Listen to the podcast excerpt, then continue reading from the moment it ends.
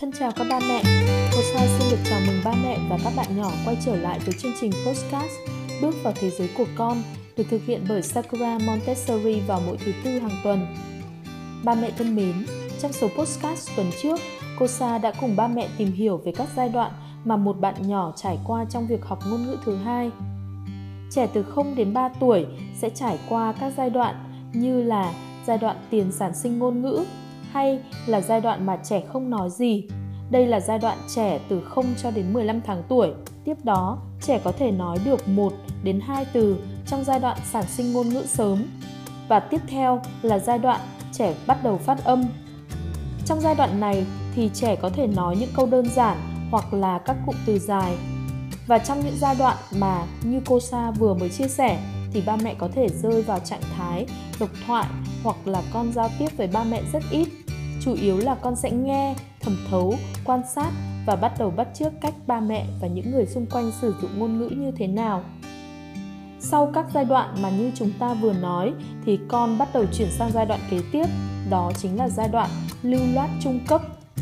Vậy, giai đoạn lưu loát trung cấp trong việc học ngôn ngữ thứ hai là giai đoạn như thế nào và có gì mà ba mẹ cần chú ý để có thể hỗ trợ con được một cách tốt nhất thì trong số postcard của ngày hôm nay, cô Sa sẽ cùng với ba mẹ tìm hiểu về những điều đó. Giai đoạn lưu loát trung cấp là giai đoạn thứ tư của quá trình tiếp nhận ngôn ngữ thứ hai của một đứa trẻ. Đặc điểm của giai đoạn này là trẻ bắt đầu biết và hiểu cách sử dụng từ vựng, cấu trúc câu vào giao tiếp. Đồng thời, trẻ cũng sẵn sàng bày tỏ và chia sẻ quan điểm của mình. Giai đoạn này có thể kéo dài một năm hoặc là hơn sau khi mà trẻ bắt đầu nói, trẻ có thể đạt được vốn từ vựng nhất định. Trẻ thường bắt đầu có khả năng giao tiếp bằng cách sử dụng các câu phức tạp hơn và giai đoạn quan trọng này cũng là giai đoạn mà ba mẹ cũng như là các thầy cô giáo tích cực hỗ trợ để phát triển vốn từ và cách nói cho trẻ bởi trẻ thường đặt các câu hỏi để hiểu rõ hơn về những gì con đang nghiên cứu hơn nữa, các con có thể tự tin tham gia các môn học ở mức độ phù hợp mà không cần sự giúp đỡ của giáo viên. Lượng thời gian mà con sẵn sàng dành cho việc học văn học và nghiên cứu xã hội bằng ngoại ngữ ngày càng gia tăng. Ở giai đoạn này, trẻ sẽ sử dụng các chiến thuật của ngôn ngữ mẹ đẻ để học ngôn ngữ mới. Ngôn ngữ đối với các con trong giai đoạn này chính là sự bắt chước một cách tự nhiên và thoải mái nhất. Các con trong thời kỳ học này được tiếp cận ngoại ngữ sẽ vô cùng có lợi. Trẻ sẽ học tiếng Anh một cách tự nhiên, giống như là cách con học tiếng mẹ đẻ. Khi bản thân trẻ giao tiếp song song hai ngôn ngữ, bộ não của trẻ trở nên linh hoạt. Đơn giản bởi là sự dịch chuyển qua lại giữa tiếng Việt và tiếng Anh. Não của trẻ như là đang được tập thể dục. Do đó, trẻ phát triển khả năng tư duy, suy nghĩ, xử lý kiến thức thật là linh hoạt hơn. Tận dụng lợi ích của việc phát triển ngôn ngữ của trẻ trong giai đoạn này, ba mẹ cần có những phương pháp phù hợp làm cho việc học tiếng Anh của trẻ không bị áp lực mà vẫn hiệu quả. Một điều quan trọng mà ba mẹ cần biết đó là nếu không có phương pháp phù hợp, trẻ có thể bị mắc chứng rối loạn ngôn ngữ. Vậy thì ba mẹ nên làm gì để hỗ trợ con trong giai đoạn này? Điều đầu tiên mà ba mẹ cần biết đó là trẻ trong giai đoạn này cần học mà chơi, chơi mà học. Do đó, tất cả các hoạt động gắn với nội dung học cần phải có thời gian để trẻ thẩm thấu cũng như vận dụng để ghi nhớ và sử dụng. Để làm được điều đó, ba mẹ hãy áp dụng các phương pháp sau để giờ học tiếng Anh cùng con được hiệu quả hơn. Đầu tiên, ba mẹ hãy sử dụng phương pháp TPR, tạm dịch là phương pháp phản xạ toàn thân khi cùng con học. Phương pháp TPR được xem là tuyệt chiêu giúp cho trẻ em học từ vựng tiếng Anh một cách dễ dàng và có hứng thú. Phương pháp này được phát triển dựa trên quá trình tiếp thu thông tin của trẻ trẻ cần vận động cơ thể để phản ứng và tương tác với các hiệu lệnh từ lời nói của giáo viên và ba mẹ, thay vì nhồi nhét quá nhiều kiến thức trong im lặng. Với TPR, chúng ta có thể áp dụng cho bất kỳ lứa tuổi nào và tốt nhất là bắt đầu với độ tuổi lên 3 để tạo nền móng vững chắc về sau. Phương pháp TPR giúp trẻ có thể hiểu là việc học từ vựng nhưng không áp lực hay là cố gắng phải ghi nhớ. Đây là cách chơi mà học. Ban đầu, bé nghe và bắt chước sử dụng chuyển động cơ thể để diễn tả. Sau dần, các con hiểu từ đó một cách bản năng và không cần phải dịch sang tiếng mẹ đẻ. Sau khi kỹ năng nghe, hiểu, rèn luyện thuần thục, trẻ sẽ hình thành phản xạ tự nhiên. Tức là trong suy nghĩ không còn có thói quen phức tạp hóa ngôn ngữ, bé ứng biến hay phỏng đoán theo ngữ cảnh khá nhanh nhạy.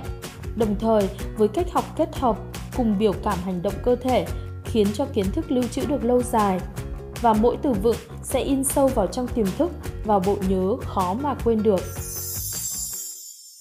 Thứ hai, ba mẹ hãy sử dụng hình ảnh để giúp cho con học tiếng Anh tốt hơn. Phương pháp học tiếng Anh dành cho bé từ 3 cho đến 5 tuổi qua hình ảnh được nhiều bậc phụ huynh tìm hiểu và áp dụng. Lý do là họ muốn con không đi vào lối mòn kém hiệu quả của cách học truyền thống. Thêm nữa, trẻ ở giai đoạn này đang khám phá thế giới chủ yếu bằng giác quan. Học tiếng Anh qua hình ảnh bắt mắt với các chủ đề gần gũi. Do vậy, đây là cách học hiệu quả nhất dành cho trẻ từ 3 đến 5 tuổi. Nhờ việc kết hợp hình ảnh liên tưởng từ ngữ, các con có thể ghi nhớ lượng từ vựng khổng lồ. Một số cách thức phổ biến hiện nay mà ba mẹ có thể áp dụng như là sử dụng thẻ flashcard hay là thẻ tranh với hình ảnh minh họa cho từ vựng có màu sắc tươi sáng bắt mắt. Cách này giúp cho bé tiếp nhận thông tin hiệu quả, đồng thời qua đây các con tiện thể khám phá thế giới xung quanh mình. Sách minh họa thiếu nhi hay truyện tranh là hình thức mà ba mẹ có thể tận dụng để giúp cho con học tiếng Anh. Hầu hết, những từ vựng sử dụng bên trong nội dung đều rất gần gũi, dễ hiểu và dễ đọc. Ba mẹ cùng con xem tranh, đọc từ để rồi mưa dầm thấm lâu, con ghi nhớ bằng hình ảnh chứ không học vẹt. Thứ ba, ba mẹ hãy cho con học qua hoạt động tô màu, vẽ tranh. Trẻ ở độ tuổi mẫu giáo thường có sở thích tô màu, vẽ tranh để thỏa chí sáng tạo. Ba mẹ hãy tận dụng điều này để dạy tiếng Anh cho con tại nhà. Thêm vào đó, ba mẹ hãy tạo thói quen khi học tiếng Anh cho con. Điều này là rất cần thiết bởi đây là cách để bé luôn thoải mái, tránh bỡ ngỡ khi đến một giờ học. Đơn giản bởi con hiểu trước những gì sẽ phải làm và bé không tìm cách nổi loạn chống đối. Hơn nữa, các thói quen được thiết lập khoa học, bé trở nên kỷ luật chuyện giờ giấc, từ đó hình thành tính chủ động, tìm đến việc học mà không cần sự thúc ép của người lớn. Đồng thời, ba mẹ đừng kỳ vọng con có thành quả ngay lập tức. Thực tế thì mỗi một bạn nhỏ đều có những thế mạnh riêng, khả năng riêng của chúng. Ví dụ, có bé thì có lợi thế về kỹ năng nghe, có bé lại mạnh về chất giọng, âm điệu. Chính vì vậy, hãy quan sát con trước, rèn luyện đầy đủ 4 kỹ năng nghe, nói, đọc và viết. Từ đó, ba mẹ có thể hiểu rõ và đặt kỳ vọng phù hợp Bằng cách này, ba mẹ hãy giúp thúc đẩy khả năng tiếng Anh của con phát triển nhanh chóng. Ban đầu, nếu bé chỉ trả lời được một từ, bố mẹ hãy tập trung cải thiện vốn hiểu biết, vốn từ của con và dần dần con sẽ nói được một cách trôi chảy, căn bản với vai trò là người chỉ dạy, điểm yếu, điểm mạnh của bé để ba mẹ có thể uốn nắn và bồi dưỡng. Một điều cần thiết nữa là ba mẹ hãy ôn lại từ cho con bất cứ khi nào có thể Học tiếng Anh của trẻ ở giai đoạn này giống như việc học tiếng Việt, ba mẹ cần nhắc đi nhắc lại nhiều lần một từ để con nhận biết và nói theo. Với cách này, bé mới dễ dàng ghi nhớ và ứng dụng vào trong giao tiếp. Ba mẹ thân mến, cô Sa hy vọng rằng những thông tin cô Sa vừa mới chia sẻ cùng với ba mẹ ngày hôm nay sẽ phần nào hỗ trợ ba mẹ thêm những cách tiếp cận hay và phù hợp với bé nhà mình. Ba mẹ có thể chia sẻ các cách mà ba mẹ vẫn đang làm cùng con ở nhà để cho các ba mẹ khác có thêm những ý tưởng và cách thức đồng hành hiệu quả hơn. Trong số phát sóng tuần tới, cô Sa sẽ tiếp tục cùng ba mẹ đi nốt chặng đường cuối cùng trong quá trình học ngôn ngữ thứ hai của trẻ, đó chính là giai đoạn thành thạo cao cấp những đặc điểm của trẻ trong giai đoạn này và cung cấp thêm thông tin cho ba mẹ về những phương pháp mà ba mẹ có thể áp dụng để hỗ trợ con. Nếu các ba mẹ vẫn muốn tìm hiểu thêm về những cách thức đồng hành cùng con trong mỗi thời kỳ nhạy cảm khác nhau hay còn băn khoăn về những cách mà ba mẹ đang áp dụng ở nhà có đang phù hợp hoặc là muốn chia sẻ thêm về cách đồng hành hiệu quả khác thì hãy comment bên dưới để cô Sa có thể giúp đỡ, chia sẻ cho ba mẹ và nếu thấy nội dung postcard này là hữu ích, thì ba mẹ đừng quên chia sẻ với bạn bè của mình, cũng đang trên hành trình làm cha mẹ tham khảo.